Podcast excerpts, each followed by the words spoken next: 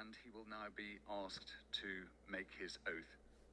There are two stages of the oath the one set by Parliament, and then, secondly, he will be required to read out the accession declaration oath and then sign both documents. But just before that happens, the Bible will be presented to him by the moderator of the General Assembly of the Church of Scotland.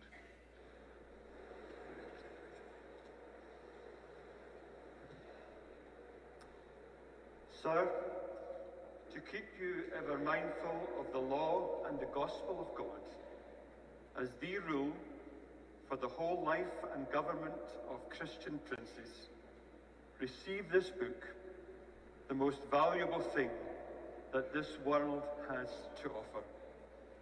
Here is wisdom. This is the royal law.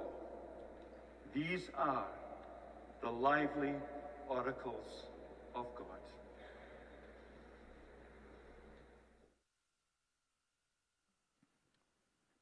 A Presbyterian and an Anglican walk into an abbey. That's the moderator of the General Assembly of the Church of Scotland, a Presbyterian, if you wanted to know our heritage of this community, presenting to the future king and now the present king of England a Bible. And once again, if you're a, an alien that's just sort of watching that for the first time, or if you're here today, you're wondering, what's the deal with those words? What are we supposed to make of those words? I mean, there's plenty of reasons why you might have respect for it. They're old words, they're preserved words, they're gilded words, they're respectful words. Obviously, they're showing up in a moment like that that is irreducibly gospel centered. But, but why are they different? You can't understand what happened yesterday in that service. And if you have your complaints about the, um, the monarchy and Charles and, and whatever, those, place, those, those complaints have their place in their time. That's why no sitting president has ever gone to a coronation, because like that's their thing. We left that. But you can't understand what just happened unless you understand what's in the pages of the Bible. There's too much imagery, there's too much symbolism. Why does it matter? Why have we stood and sat and listened and prayed and sung all of that, these words? What's up with that? We should ask that question. If you're just joining us, we are taking as many weeks as we need to to consider who is and what does the work of the Holy Spirit. And that Spirit has a part in the Word. And so we thought it would be best, before we go too much further down that road, to kind of back up here and say, what does the Word say about the Spirit who happens to be involved in the words about Him? Hmm. Confused? Good, that's why we're here.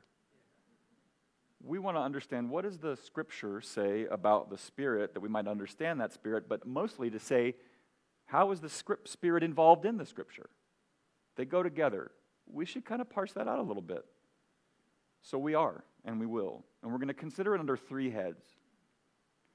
What is the Spirit's participation in the Word? What is the Spirit's purposes for the Word? And finally, what is the Spirit's promptings to the Word? The participation in it, the purposes for it, the promptings to it. We're going to listen to two voices in the New Testament but those people that were writing only knew what we know as the Hebrew Bible. So we're going to consider what that has to say about they have to say about that and how we think about the whole. So if you will, let's listen to two voices. If you might stand. Weird, right? Here we go. We'll start with Paul's words to the church with uh, to, to his young brother Timothy with a very personal word at first. Paul, an apostle of Christ Jesus by the will of God, according to the purpose of the life that is in Christ Jesus, to Timothy, my beloved child, grace, mercy, and peace from God the Father and Christ Jesus our Lord. I thank God whom I serve, as did my ancestors with a clear conscience, as I remember you constantly in my prayers night and day, as I remember your tears. I long to see you that I may be filled with joy. I am reminded of your sincere faith, a faith that dwelt first in your grandmother, Lois, and your mother, Eunice and now I am sure dwells in you as well. As for you, continue in what you have learned, and to firmly believe, knowing from whom you learned it, and how from childhood you've been acquainted with the sacred writings, which are able to make you wise for salvation through faith in Christ Jesus. All scripture is breathed out by God and profitable for teaching, for reproof, for correction, for training in righteousness, that the man of God may be complete, equipped for every good work. And Paul's buddy Peter says this For we did not follow cleverly devised myths when we made known to you the power and coming of our Lord Jesus Christ, but we were eyewitnesses of his majesty. For when he received honor and glory from God the Father, and the voice was borne to him by the majestic glory, This is my beloved Son, with whom I am well pleased. We ourselves heard the very voice borne from heaven, for we were with him on the holy mountain. And we have the prophetic word more fully confirmed, to which you will do well to pay attention, as to a lamp shining in a dark place until the day dawns and the morning star rises in your hearts. Knowing this, first of all, that no prophecy of Scripture comes from someone's own interpretation. For no prophecy was ever produced by the will of man, but men spoke from God as they were carried along by the Holy Spirit. This is the word of the Lord. Thanks be to God. You, you may be seated.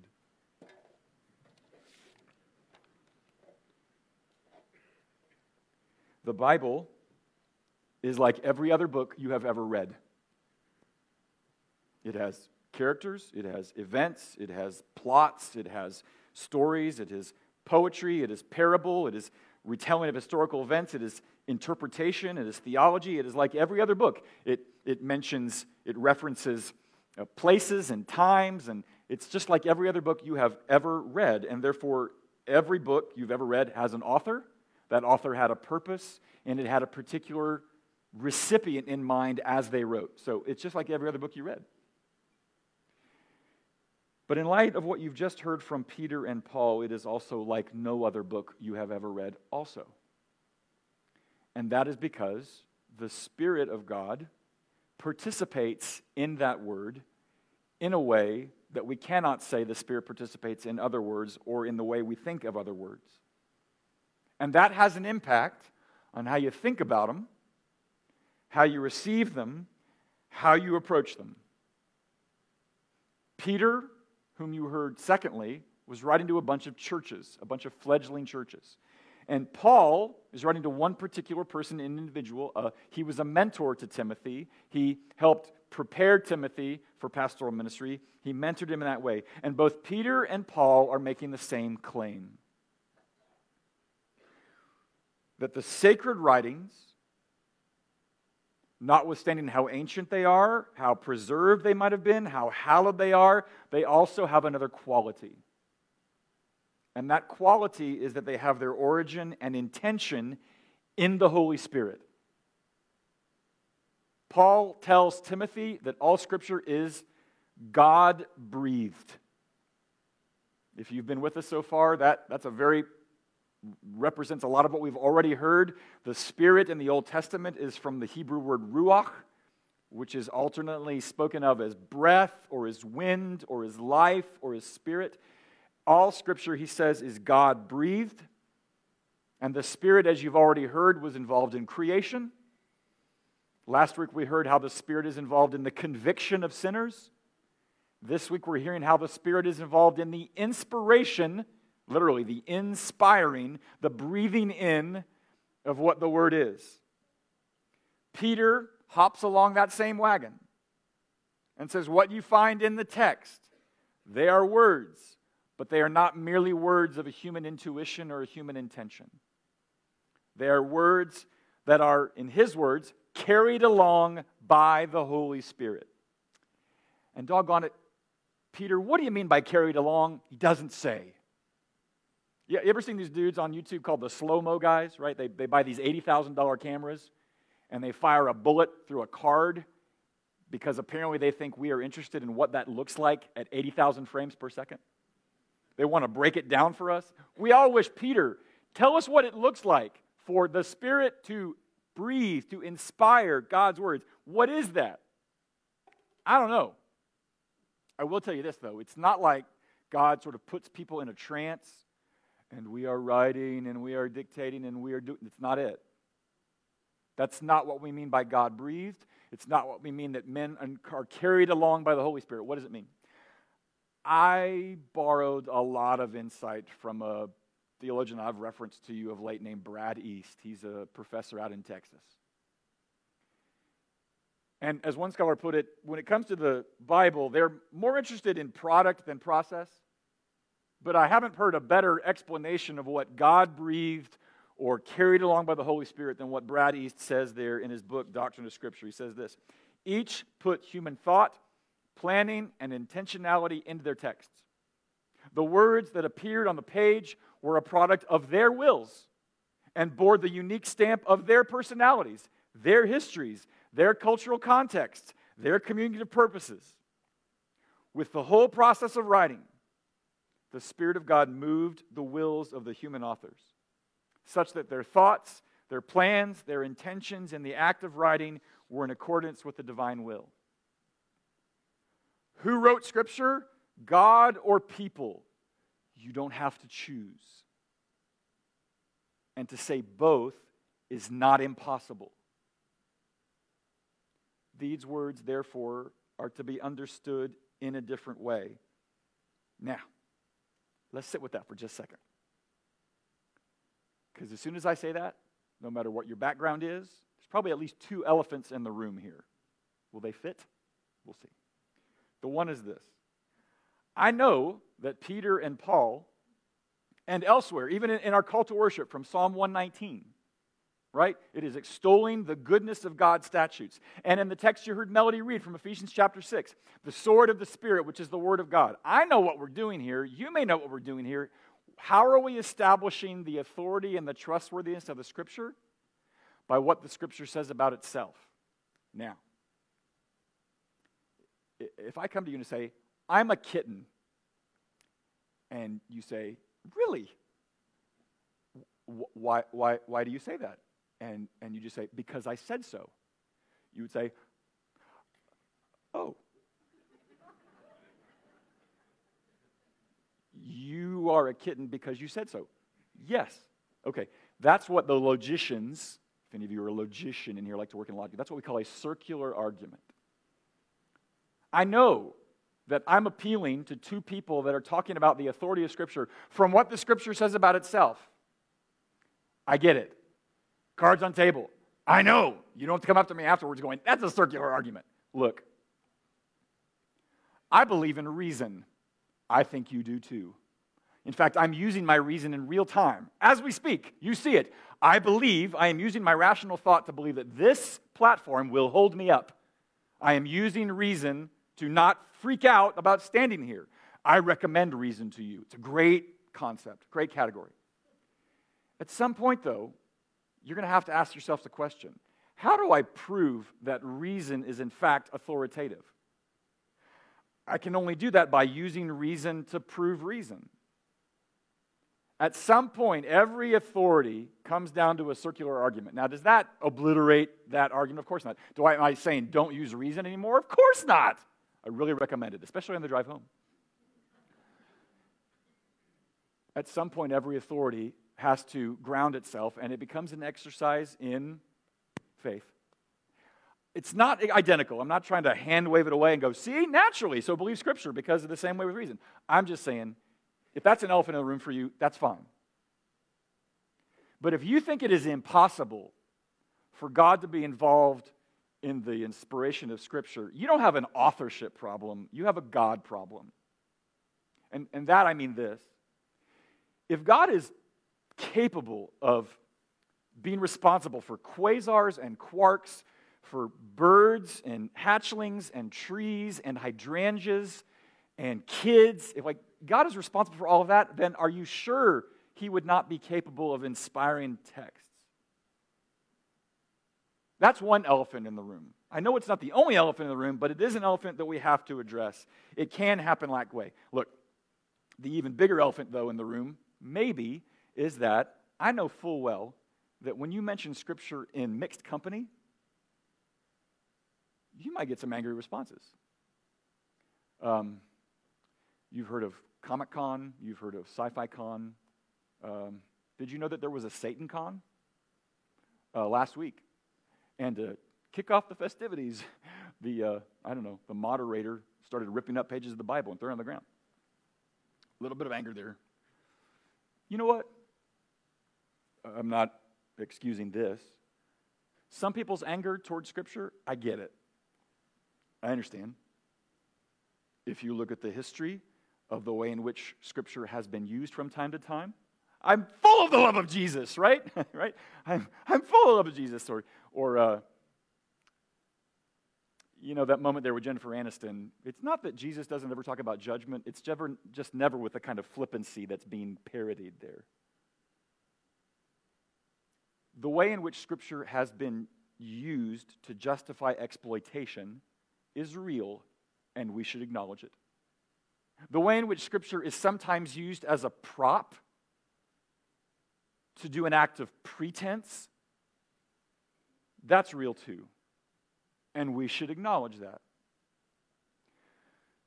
So I understand. But if I might offer two humble responses to that reasonable question. We said this at Easter, and I'll just say it again. When it comes to people complaining about the use of the Bible, you should always ask yourself are they, at the same time they're complaining about the use of the Bible, that they're actually using biblical principles to make the critique? Just next time you hear somebody, call it out in whatever form or fashion. What is the basis by which they are making the complaint? I would argue most of the time, I'm sure there are exceptions, they're actually invoking something from Scripture to complain about the use of Scripture. I'll just give you one example. People come at all number of people and say, You're not treating me with dignity.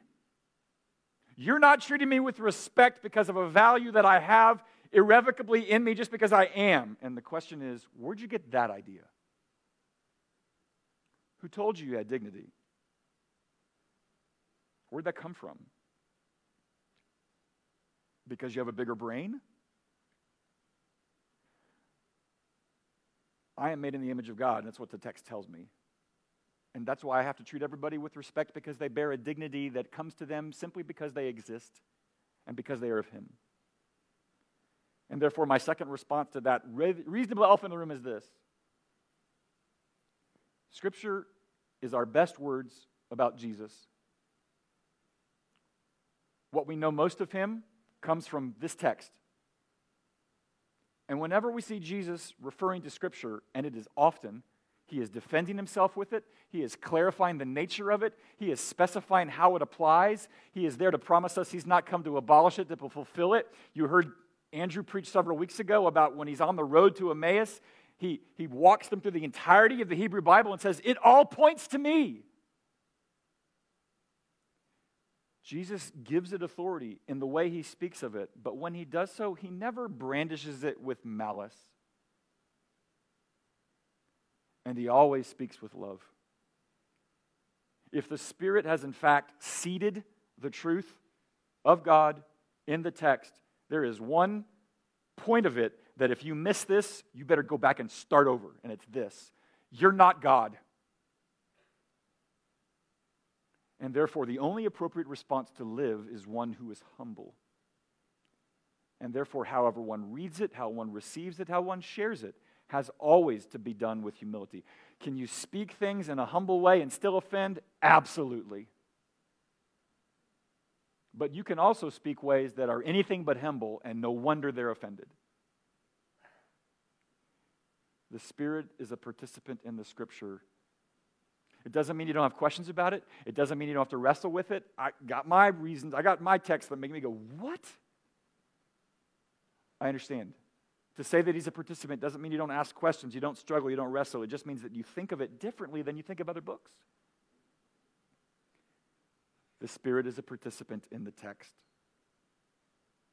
But he's not just there to sort of show off and go, Look what I can do in humanity and in the world.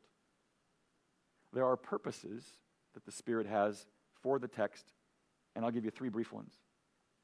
One of which should be pretty obvious from what you already heard. The most obvious is that the Spirit has a purpose for our maturing by what the text does. It's there to grow us up, it's not to fill our head with facts, It's not to prepare long winded sermons, it's to grow us up, it's to make us wise, it's to help us believe. And you heard that in 2 Timothy. He rattles off this litany teaching, reproof, correction, training in righteousness. The word there for training is from the Greek word paideia, from where you and I get the word pedagogy, which in our use of it is just sort of methods for distilling and imbuing facts. In the original sense of the word, it was the idea of preparing people in their fullness, in their wholeness. More than facts, their whole person, virtue. That's what Paul has in mind here. And that training, more often than not, kind of follows a path, almost a storyline. And you hear that path in those first three words teaching, reproof, correction. Let me put it in a very familiar scale. I have in our household at least two recent student drivers. And there's been plenty of instruction to go along in that process red lights, green lights, brake lights, turn signals, signs, you know, air up the tires, things like that. That's instruction. Now, when they start to avoid the way, when they start to get into a bad place, we have to reprove them. And reproof usually comes in the form of, right, like that, or brake lights, brake lights, brake lights, like that, right? You, you, that's called reproof, right? Because if I don't warn you, you are in the ditch this is da- danger, danger, Will Robinson, move, right? That's called reproof. And then we, when, we, when they're back in the line and we're, we're at the red light and we can talk frequently, then we, then we use correction. Like, if you can tell whether the driver in front of you is wearing gel or mousse, you're too close. right? Yeah, you. I know, I I get it, right? They're all doing very well. And after a while, hopefully the external comment becomes internalized. Usually they're like, okay, okay. Not really. Okay, a little. Um, the external word begins to internalize and they're on their way and then they're doing it. That's it. Reproof, tr- training, reproof, correction. Okay, great. That's how it works. Let's talk about real life. Some of you in this room deal with anger. I get it. And you know what? Paul in Ephesians 4, remember that from so long ago? He says, he quotes the Proverbs Be angry, but do not sin. In other words, anger in and of itself, you know, look, anger is, can be fierce emotion to protect what you cherish out of love. That's anger. Like, I, I want to protect my kids from harm. I also want to protect my kids from lies. And that doesn't mean I can insulate them forever. They're going to be adults someday. I can't do that. But as long as I'm the parent, I get to sequence what they hear. I protect them from harm, I protect them from lies. And I will be angry about it if I feel like my, my position is being usurped. That's unrighteous anger. But there's all sorts of angers that Jesus knows very full well that is not full of love. In fact, it's usually full of either self importance or blindness.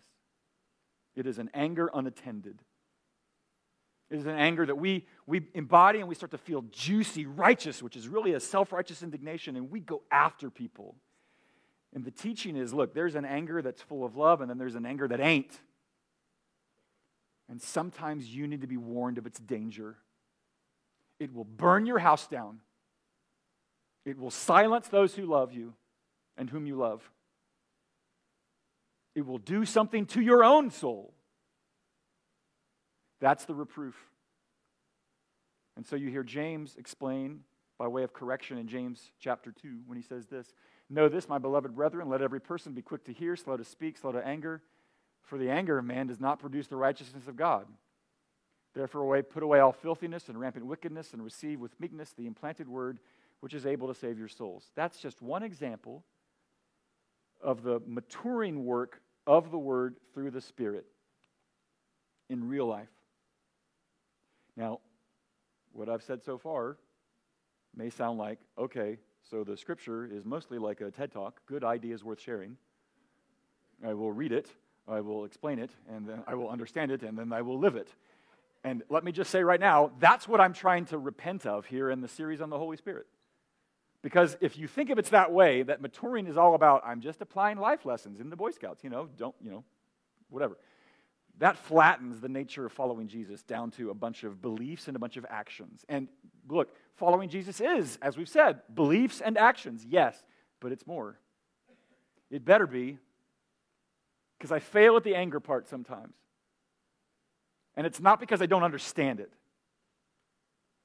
Something has to move. And that's why there's two other ways in which the Spirit has a purpose for the Scripture, not just maturing. Before you ever mature, you know what the Spirit does in the Word? It converts. It brings to your attention and to your understanding and to your belief the idea that Jesus is Lord and that He has died for sinners, and that if you are in Him, you have the favor of God and the future inheritance. That's the gospel.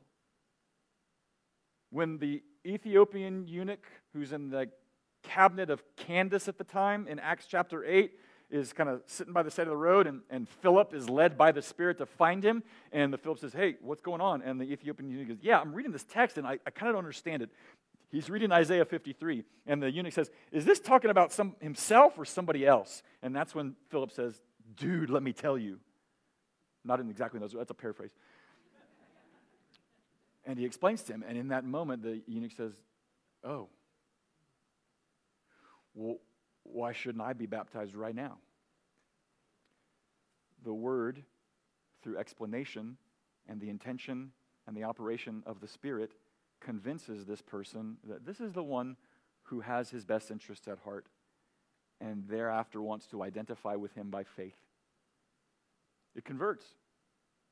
It's what Paul does with the Bereans in Acts chapter 17 and Acts chapter 20. He goes with them, he talks with them, he tries to persuade them, but he's not just giving a lecture. He's not just letting them go, oh, that's really fascinating. They, he's out to see that they, by the power of the Spirit, go, oh, we're in.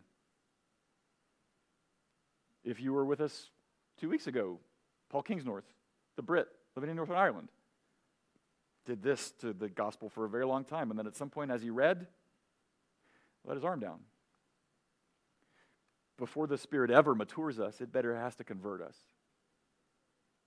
Because the Spirit is at work in that way. And in the same way that the Spirit's purpose is there for our converting and our maturing, both of those have a purpose greater still. And it's a purpose you and I don't really think about much. And it's the idea of communing. Now, that's a word uh, we use a lot. We communion twice a month, and that's all great, and it sounds so rich and deep and theological. What does it mean? It means you believe that He is Lord and that He is good and that His love is real. Brad East, in his book, he really was helpful to me when he said, Look, I hope all of you would go home sometime soon and read the Song of Solomon. Wouldn't you love to have your kids caught behind the house reading Song of Solomon? Oh, wait, what? Oh, okay. Um, look, that's a, that's, a, that's a book that you go, that's in the Bible, right? I mean, it's about a husband and wife and their love for one another. That's deep and rich, and it ain't talking about patty cake, patty cake, baker's man. And the church has had a really hard time figuring out what do we do with this book? Oh, let's not talk about it. Let's skip it. No. Mm. What's found therein is meant to help you and I understand that the Lord to us is more than just one who is a creator and we're created, more than one who is He is the rescuer and we are the rescued, more than just that God is the teacher and that we are the student, but that God is the lover and we are His beloved. Do you ever think in those terms? Do I?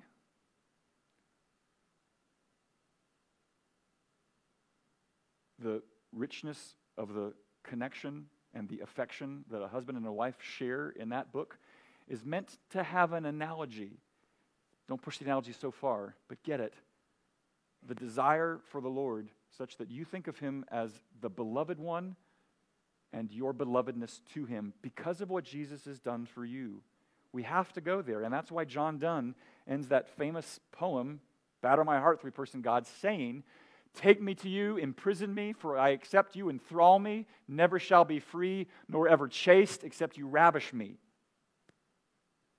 That is not talking about patty cake, patty cake.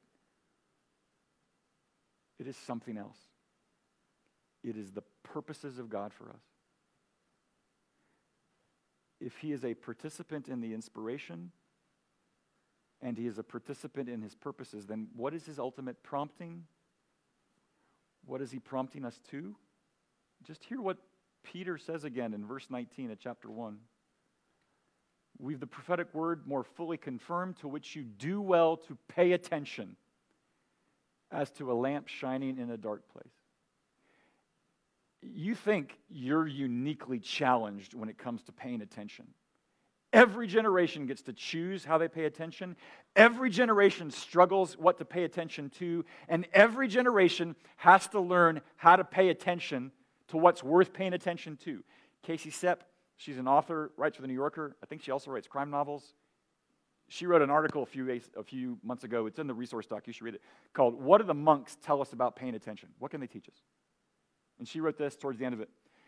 One uncomfortable explanation for why so many aspects of modern life corrode our attention is they do not merit it. The problem for those of us who don't live in monasteries but hope to make good use of our days is figuring out what might merit it and to move beyond the question of why the mind wanders to the more difficult, more beautiful question of where it should rest. I keep saying this till I'm blue in the face. I know, maybe because I'm just preaching to myself, because I understand what it means that you have hacked your brain with your smartphone when it comes to dopamine. You like the return, and so do I. And I'm hacking my brain in the force of it. And I cultivate a kind of attentiveness to other things. But Peter is saying we have to pay attention to this as if it's a light in a dark place.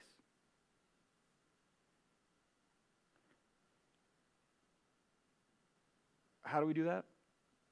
Or what do we do that for? Because, Paul says, it is wisdom for our salvation, and it is equipping for every good work. Are you afraid? Are you angry?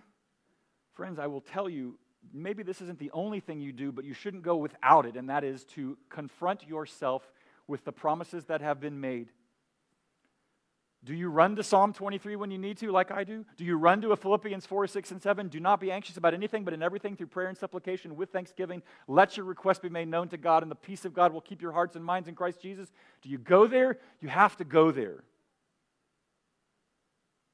When you can't sleep, go there. We run to it, we are prompted by it that we might find wisdom for our salvation and being equipped for every good work. That's the point. How do you do that? One last word from Brad East. You saturate, you meditate, you pray. You get in it, in it as often as you can. Maybe just a little bit at a time. Prayer begets prayer, reading begets reading. And when you do, you meditate. You think about it. You already know how to meditate because you know how to brood over things that frighten you. You know how to meditate. You just have to change the object of your meditation on what it says. And then you have to learn how to pray. Kids, well, wait, before I say this to you, I want to show you something. It happened at the coronation yesterday. Where do you begin? Where do you begin to apply this? Yesterday, I want to show you the moment in which the Prime Minister of Great Britain, of Hindu background, and now the prime minister of the whole realm, was called upon to read a text in the coronation from Colossians chapter 1, and everybody in that moment was forced to pay attention. A reading from the Epistle to the Colossians. For this cause we also, since the day we heard it, do not cease to pray for you and to desire that ye might be filled with the knowledge of his will in all wisdom and spiritual understanding. That ye might walk worthy of the Lord unto all pleasing, being fruitful in every good work and increasing in the knowledge of God. Strengthened with all might, according to his glorious power, unto all patience and long suffering with joyfulness, giving thanks unto the Father, which hath made us meet to be partakers of the inheritance of the saints in light, who hath delivered us from the power of darkness and hath translated us into the kingdom of his dear Son, in whom we have redemption through his blood, even the forgiveness of sins, who is the image of the invisible God, the firstborn of every creature. For by him were all things created that are in heaven and that are in earth, visible and invisible, whether they be thrones or dominions or principalities or powers. All things were created by him and for him. And he is before all things, and by him all things consist. This is the word of the Lord. Thanks be to God. Not everybody in that room believed that. Not everybody in the room even listened to that.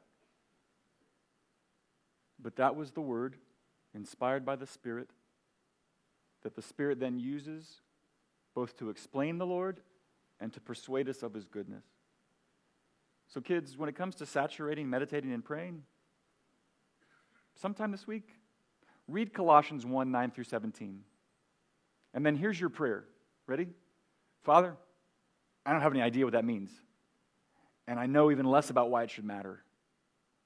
But I would ask that you would help me understand that and to know that you're good and that you love me. There's your script. There's your prayer. You're welcome. It's where it begins. You read the Bible like you read every other book, but then you also have to read it like you read no other book. As that which the Spirit brought forth for you, so that the Spirit might bring life in you. For the Word of God is living and active, sharper than any double edged sword, piercing to the division of soul and spirit, of joints and of marrow discerning the thoughts and desires of the heart. Let's pray.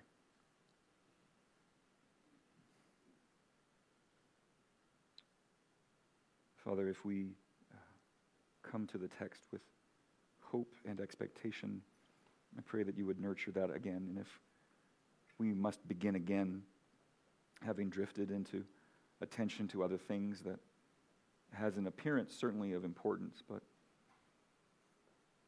but which are still at the margins by comparison. Would you help us not to come and sit and wait for something to happen, but simply to rest and read and hear and know that you are God, and by your Spirit uh, to rest in what we cannot see or prove, but that you would bless it as a consequence. In Jesus' name, by the Spirit. Amen.